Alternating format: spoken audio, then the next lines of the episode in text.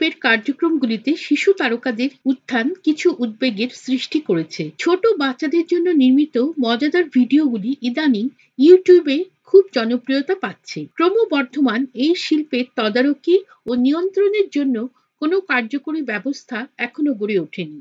সমালোচকরা জানাচ্ছেন যে এর ফলে পর্দার দুদিকেই শিশুরা ক্ষতিগ্রস্ত হচ্ছে। এ বিষয়ে ভয়েস অফ আমেরিকার সংবাদদাতা মিশেল কুইন তার এই প্রতিবেদনে জানাচ্ছেন যে ইউটিউবে সম্প্রচারিত শিশুদের দ্বারা অভিনীত কতিপয় অনুষ্ঠানের মধ্যে যেটি এখন শীর্ষস্থান অধিকার করে আছে, তার নাম হলো দ্য রায়ান্স ওয়ার্ল্ড নয় বছর বয়স্ক শিশু তারকা রায়ান কাজী গত তিন বছর ধরে ইউটিউবে শীর্ষস্থান অধিকার করে আছে। তবে এতে গর্বিত হওয়া ছাড়া কিছু উদ্বেগের কারণও কিন্তু দেখা যাচ্ছে। দ্য রায়ান্স ওয়ার্ল্ড ইতিমধ্যে ইউটিউব চ্যানেলে উনত্রিশ মিলিয়ন অর্থাৎ দুই কোটি নব্বই লক্ষ গ্রাহক পেয়েছে। এই বিশাল সংখ্যক গ্রাহকের মাধ্যমে রায়ান এবং তার পরিবার বিজ্ঞাপন বাবদ বার্ষিক কয়েক লক্ষ ডলার উপার্জন করতে পারছেন। যুক্তরাষ্ট্রের ক্যালিফোর্নিয়া রাজ্যের লাস ভেগাসে অবস্থিত নেভাডা বিশ্ববিদ্যালয়ের সহকারী অধ্যাপক বেঞ্জামিন বারোস বলেন We're talking about millions and their own channels interacting with toys. Lakh lakh দর্শক এই অনুষ্ঠানগুলো দেখছেন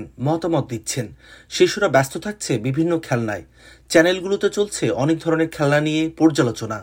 ইউটিউবে নিজস্ব চ্যানেল যারা চালান তারা এসব খেলনা এবং ব্র্যান্ড নিয়ে তাদের চ্যানেলে আলোচনা করছেন।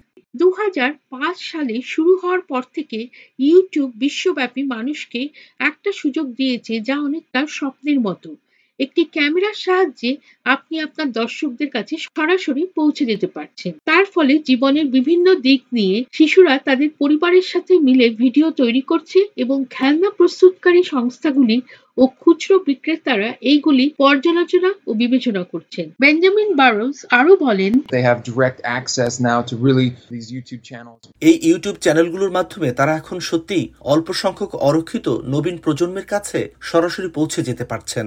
যুক্তরাষ্ট্রের ফেডারেল ট্রেড কমিশনের সাথে গোপনীয়তা সংক্রান্ত মামলার নিষ্পত্তির অংশ হিসেবে ইউটিউব ভিডিওতে শিশুদের উদ্দেশ্যে সরাসরি করা বিজ্ঞাপনগুলি নিষিদ্ধ করেছে। মেলিসা হান্টার দু হাজার আট সালে তার সন্তান যখন তার বয়স মাত্র চার বছর, তাকে নিয়ে শুরু করেছিলেন ফ্যামিলি ডল রিভিউ সেই শিশুটি যখন কৈশোরে উপনীত হলো বালক টাইডেন এই অনুষ্ঠানের প্রতি তার আগ্রহ হারিয়ে ফেলে ফ্যামিলি ভিডিও নেটওয়ার্কের প্রধান নির্বাহী কর্মকর্তা এবং প্রতিষ্ঠাতা মেলিসা হেন্টার বলেন he was concerned that I would freak out. One then becomes the family business. আমার সন্তান ভেবেছিল যে আমি বোধহয় রেগে যাব বা হতাশ হব কিন্তু আমি মনে করি যে এটি শুধু আমার সন্তানের জন্য প্রযোজ্য নয় প্রচুর শিশু তারকা যারা ইউটিউব ভিডিওগুলো নির্মাণের সাথে যুক্ত তাদের কাছে এটাই বাস্তব প্রথম প্রথম এটি মজাদার কিছু হলেও পরে কিন্তু এটি একটি পারিবারিক ব্যবসায় পরিণত হয়ে যায় শিশুদের জন্য ইউটিউব